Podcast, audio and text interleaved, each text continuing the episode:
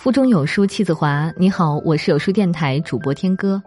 今天我们要分享的文章是肖复兴的《从立秋到处暑》，一起来听。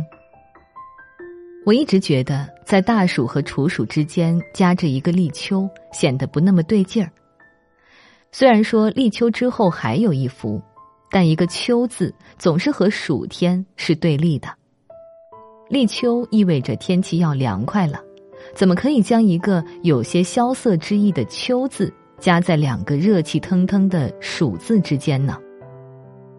当然，这是对于处暑的这个“处”字不理解。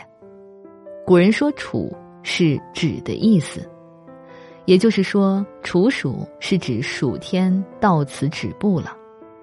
不过，按照我固执且幼稚的想法，还是应该把处暑和立秋这两个节气的位置换一下。起码在字面上，可能让人觉得更对味一些。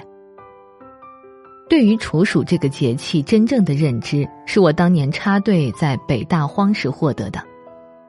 这个节气里，麦子已经完全收割完毕，开始在长院上晾晒，就要灌麻袋入炖了。这是一年稼穑中重要的一环，对于庄稼人，这就是最后的收获季节。古书里说起处暑这个节气，爱说的话叫做“处暑到，何乃登”。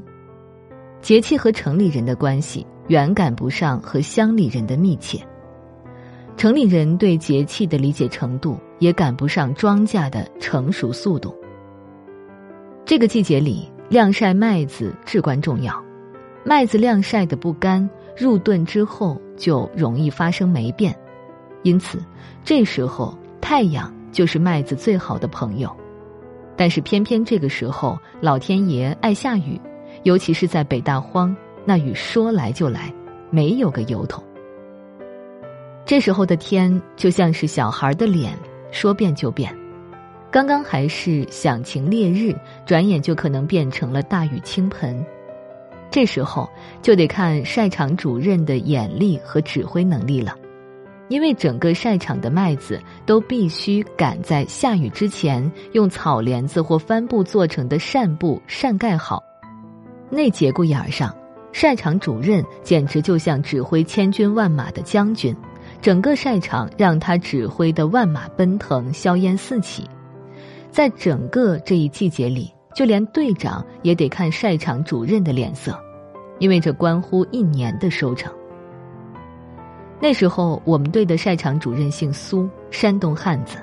一年时间里，在队上他都不显山露水，好像没他这么个人似的。但到这时刻，他显得格外趾高气扬。他能够闻得见风起于青萍之末，可以赶在雨脚到来之前，抢先把麦子晒盖好。等雨刚刚过去，他又会敲响晒场上挂着的那块拖拉机的破链轨板，敲得震天动地，指挥大家抢时间，赶紧把盖在麦子上的扇布和草帘子掀开晾晒。一天之内，这样的盖扇布、掀扇布不知有多少回，算得上是争分夺秒了。所以那时候这活儿叫做抢长，不知别处是不是也这么个叫法。一个“抢”字，活灵活现的再现了人们对于这个节气的心情。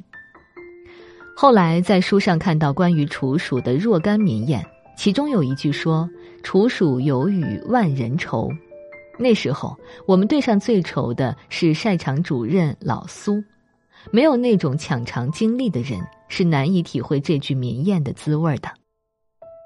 我曾经写过一首抢长的小诗。云黑雷声隐，天低暑气浓。风来枝乱叶，雨去绿杂红。车陷一尺泥，屋生半地虫。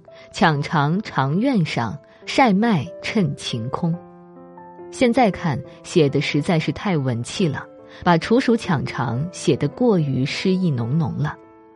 如果让老苏看到了，一定会指着我的鼻子说道：“大雨来了。”抢长的时候，谁还顾得上看枝乱叶绿杂红？我的眼睛里可全是麦子，麦子。没错，处暑节气里，抢长的节骨眼儿上，麦子是为此为大的。那时候真的是怕下雨，哪里像现在，处暑前后，暑气还没有完全消散，就盼着下点雨，天气能够凉快点儿，还能平添点诗意。对于同一个节气，人在不同的地方，人生在不同的季节，想法和心情，是多么的不同啊！